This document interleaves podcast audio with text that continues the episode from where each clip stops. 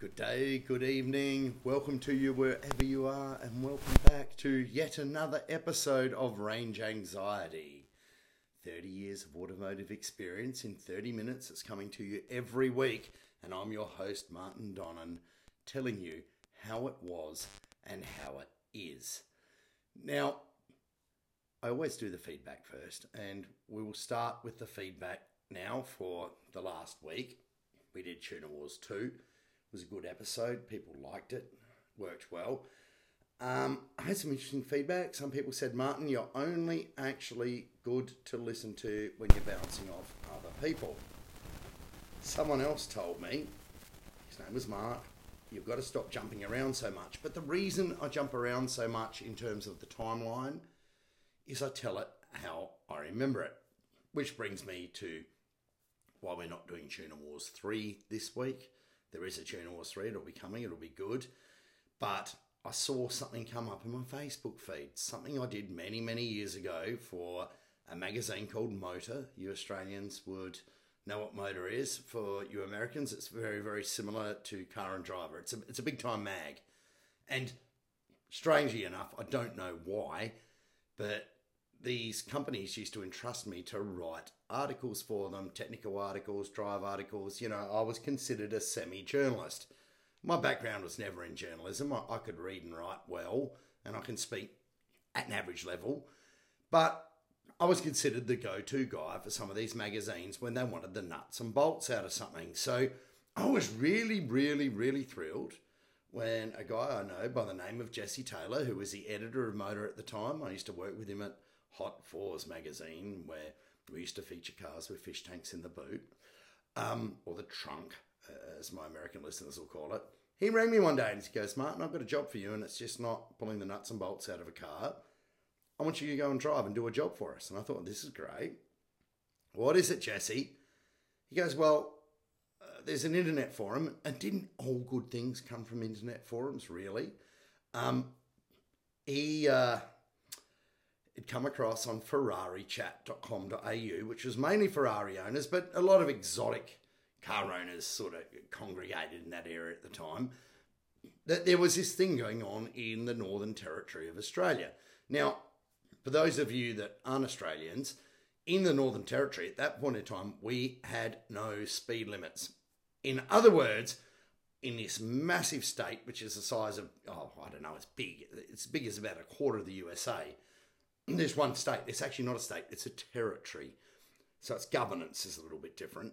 However, there were no speed limits. So there's a big sign with our 110, or which is equivalent to 65 mile an hour or whatever, a big strike through it. You could just do whatever you wanted, provided you were sensible. So he goes, Look, Jesse said there's all these guys getting together, Martin, and, and we'd like you to go up there and take, and this is probably the real reason I got sent up there, is one of the best motoring photographers in South Australia, a guy by the name of Guy Bowden. Guy's very artistic, had a good eye for, for what worked and what didn't with a photograph. And this was kind of back in the days when Photoshop didn't exist and everything was being done on film. So, you know, you're either an artist or you didn't get a job, now you can just touch your crap photos up and try and make them look good. Not back then. Guy was an artist and he, he came from a long line of artistic uh, people in his family. And strangely enough, uh, in one way or another, our parents kind of knew each other as well. So, anyway, Guy was the go to photographer. Everyone else, obviously, from the ACP offices, which was Packers business back then in Sydney, were all going out to Porsche drive days with long lunches or getting flown overseas. So, I was the little guy that had to go up to the Northern Territory and check this meet out and be a part of it. So there were Ferraris, Lamborghinis, Porsches, an NSX, and uh, I got a new Monaro to drive. Now, to most journalists, that'd be a slap in the face. However, I was big in the LS1 thing back then, and I thought, you know what, that CV8 coupe, it's a bloody good thing punched well above its weight. I would actually enjoy taking it up there and mixing it with the supercars. So off I went. I had to ring Holden's press department, uh, sign up with them, and go pick the car up from the Elizabeth um, GMH factory, which is long since gone, unfortunately. And photographer Bowden and I jumped in the car the very next day and proceeded to drive the thing from Adelaide to Alice Springs. Now that's that's a good like I don't know, 10 hours or 8 hours or something in itself. We made a little stop off on the way. Uh, you can look it up on Google if you'd like, a place called Glendambo.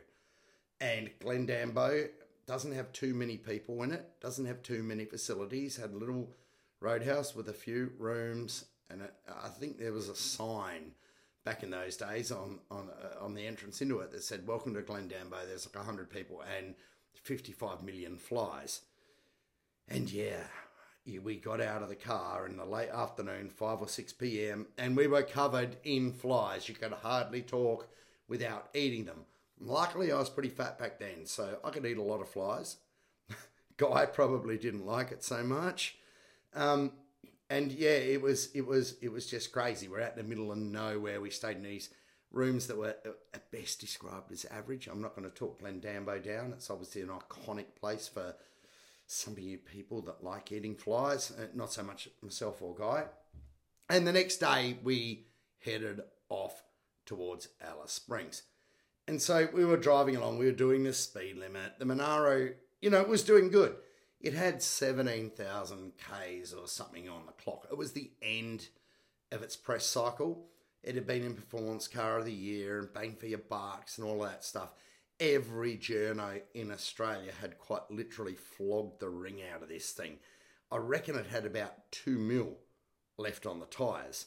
There was there was nothing left of this thing. It was it was like a, 150,000 k Monaro would be. But you know what? It was that beautiful bright sky blue color. It was an iconic car at the time, and you know I liked LS ones.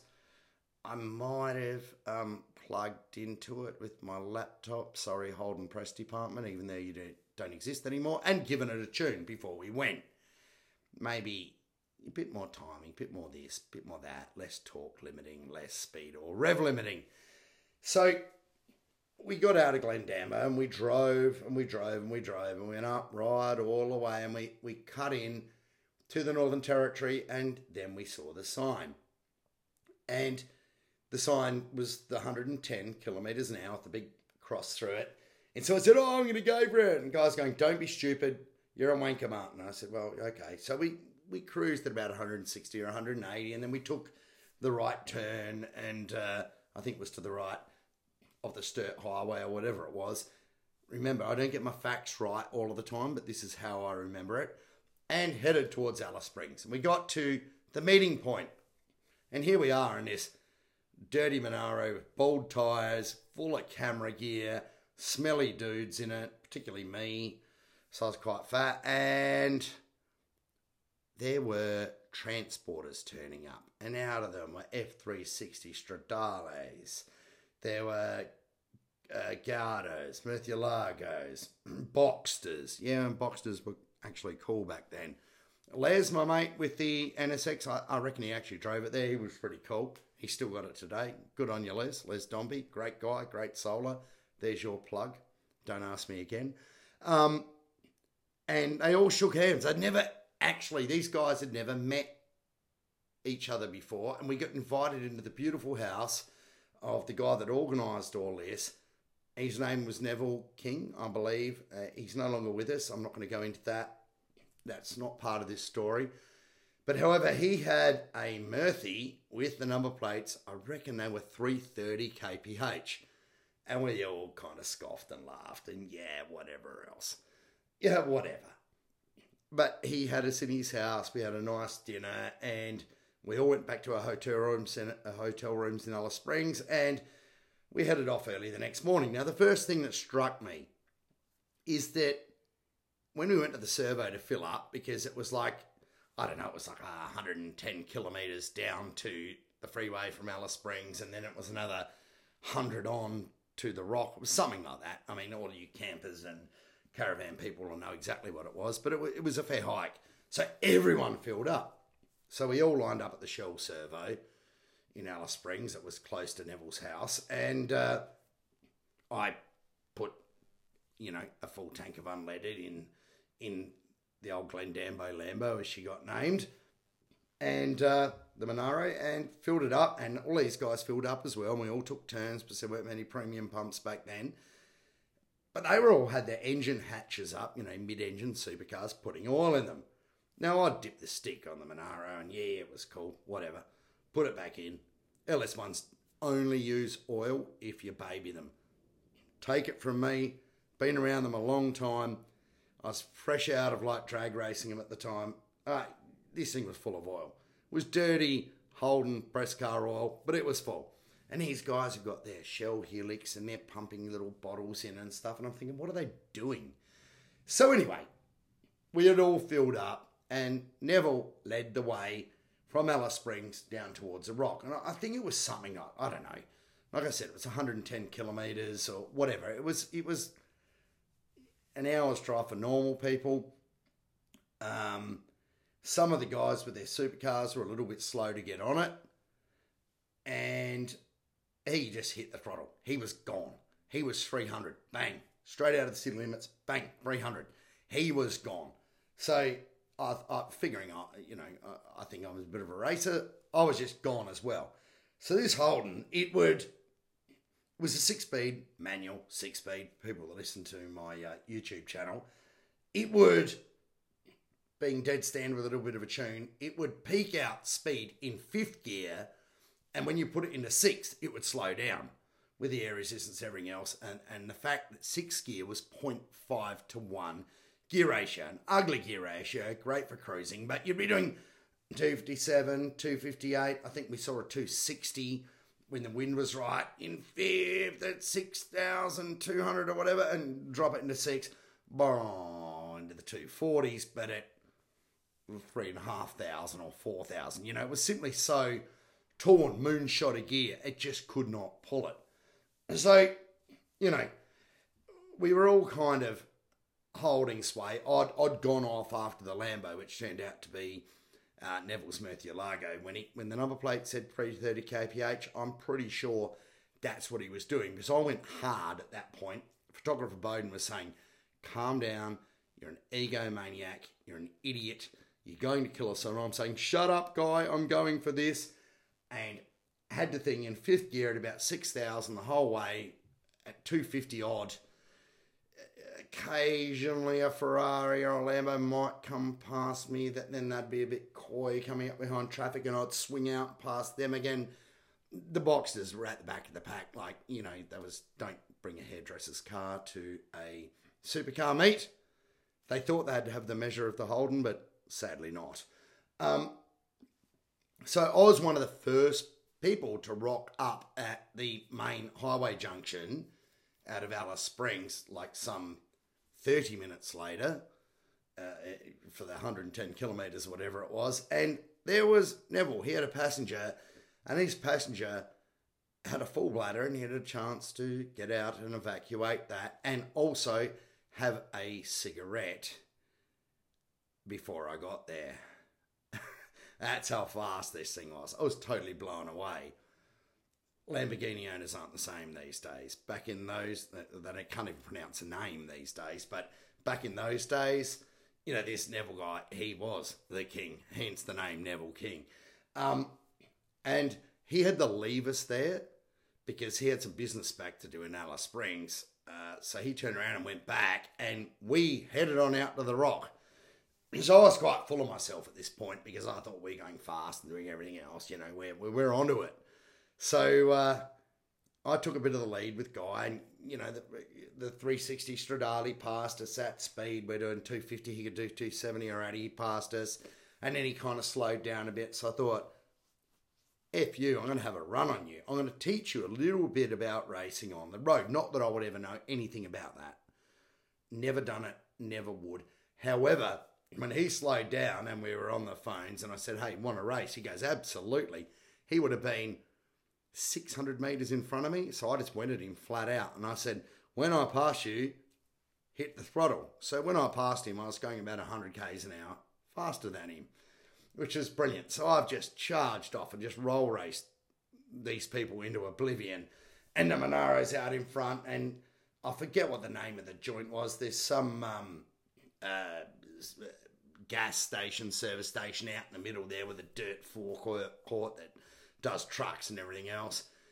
And we're heading up, was it Curtain Springs? Oh, I don't know what it's called. We were heading up that way, and guys gone, shit, out of the passenger seat. I've gone, what?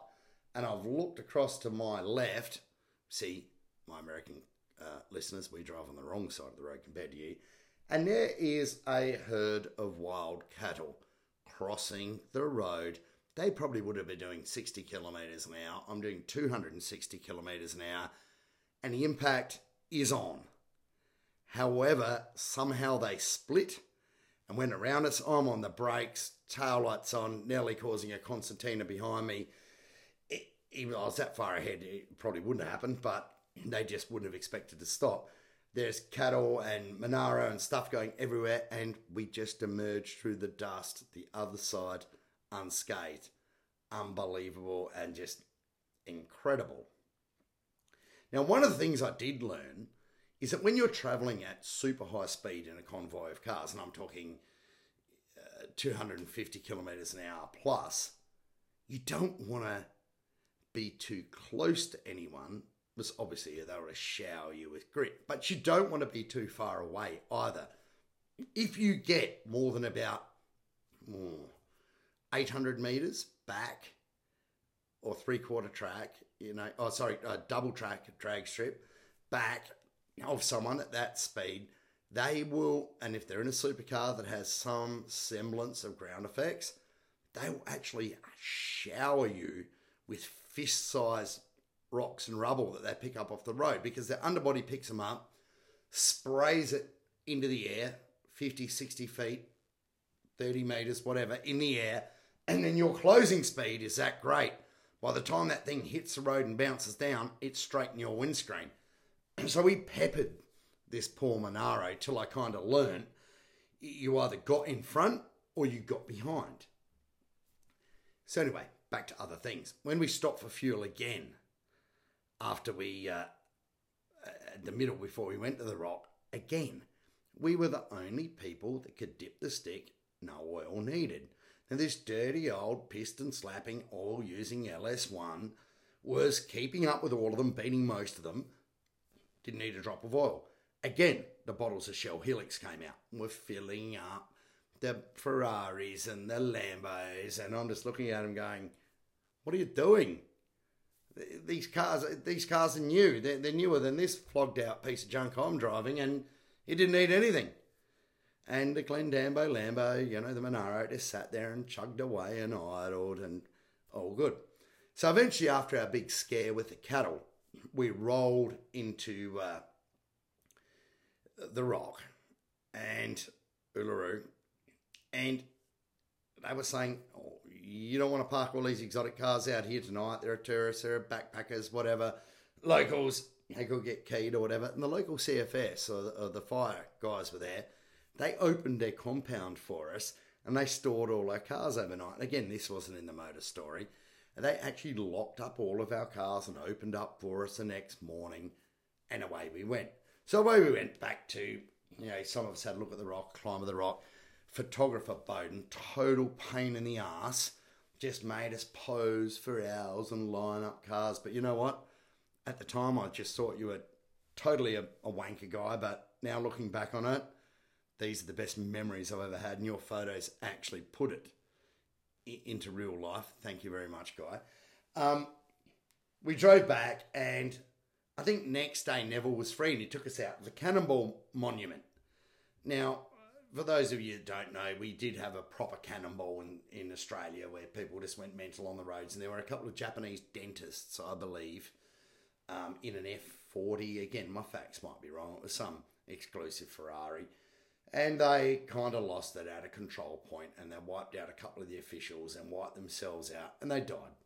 And the car was totaled out in the middle of nowhere in the Northern Territory. And, you know, there was a monument built to that. Very sad stuff. So, however, we went out to saw the monument and all the supercars lined up for a monument. The Glen Glendambo Lambo, the Monaro was out there. And um, I said, you know, there was no one on this road this road was non-speed limit. There was no one as far as the eye could see. So I said to uh, some of the guys because they had, you know, an inkling respect for the Holden product right about then. They would never buy one because they just don't fit in on Rodeo Drive. However, they knew the thing was pretty fast, pretty cool, and it, it didn't blow up. And I said, how about we have a bit of a drag race? So the guy that had the Stradale goes, all right, I'll line you up. So he's he's got out with me about 300 metres off the line, uh, you know, back from the monument. And I've had someone flag us off. And, you know, I'd done a bit of drag racing at this stage, and he was relying on his Ferrari gear or whatever, F1 shift or whatever, that terrible crap they had in the Moz. And it was slow and boggy off the line, and the Monaro's just gone. I had this thing sidestepped at 5,000, lit it, punched second, kept it, and just went. You know, there was there was actually canvas hanging out the tyres by the time I got it back to Adelaide, but that's a story for another time. But I actually blitzed this guy past the monument where the Japanese dentist died in the Ferrari, and I said, "Who's next? Who wants another go?" And everyone's looking at their shoes, like, "Oh, not me, not me, not me." Pretty funny stuff, actually. There was, and I think it was good to show people that driven right versus driven wrong. The Holden product was such a good product in its day, and it's something it was good enough to export to the, the US as a GTO. For my US listeners, that VZ Monaro was the first of your Pontiac GTOs. It was an upright tank car. It was you know it was it was a pretty damn cool thing, and we beat the socks off it after everyone every other journal, like I said, had beaten the socks off it in Australia, and it just still kept going and going and going. So now times have changed. They have rescinded that speed limit. There is no more. There is, you know, 110. We passed a police officer who was cruising along at a mere uh, 200 kilometres an hour, which is 125 mile per hour for my US listeners. We pulled out and passed this police officer at about 150 mile an hour and every bone in my body was saying, Martin, do not do it, do not do it, do not do it. You're going straight to jail. Do not pass go. Do not collect any dollars. In fact, give them all your dollars. And we just pulled out and passed him. He didn't turn on the lights. He didn't bat an eyelid, obviously. Well, I don't care if he did or he didn't. We were getting showered by rocks by Ferraris like a mile up, or you know, two k's up the road, and that is an experience that I don't think living in this nanny state of Australia right now, you're not even allowed to go to work in some states. I don't think that's something we will ever see again. So I am, you know, honoured to have got um, the dregs job, the dog's body job of having and gone to do that with, with Guy Bowden guy wanted to kill me a couple of times on the trip. There were a couple of times we went through a couple of uh, gorges around about the Olgas or whatever, and I slid his camera gear sideways. We, we were always, uh, uh, you know, 100 kilos up with camera gear in the carbs. He had everything, you know, and tons of film and old school wanker guy was. Actually, that's all there was back then. Um, and he wanted to kill me at some stage. But that was the very same weekend when we were doing this. It went across a, like a, oh, Thursday to a Sunday. It was the very same weekend that we actually ran our first 10 second pass in a stock engine LS1 back in Adelaide. And you might get sick of hearing about him because he's actually not that interesting, but he did it back then. Um, my co worker, Gareth Norton, went and I reckon he did a 10 9 at 128.7 or 127.8. And he rang me while I'm sliding guys' camera gear around in the back of this Monaro, and I'm going, yes, yes, and guys going, you egotistical wanker, stop doing this, I'm going to kill you. I said, but guy, we just ran a 10. And it was, they were just such good times, full of good memories and good people. But you know what? Those times don't have to change. And there are a lot of good times now, full of good people with good cars. I haven't even cleaned off half of this um, Cannonball Exotics in the Outback thing. But you know what? I don't care. We'll close it off here anyway because I need to get back to Tuna Wars 3. Because there are so many interesting people I haven't mentioned yet, and I keep getting reminded about it by email, text, and phone calls. And Cam from Solid, thank you for uh, ringing me the other day after some free advice. But you did say, thank you for telling it how it is. Well, I only tell it how I remember it. And then, you know, some facts have got foggy, but you know what? It is how it is, and it was what it was. And if you like it, stay tuned because there is a ton more to come.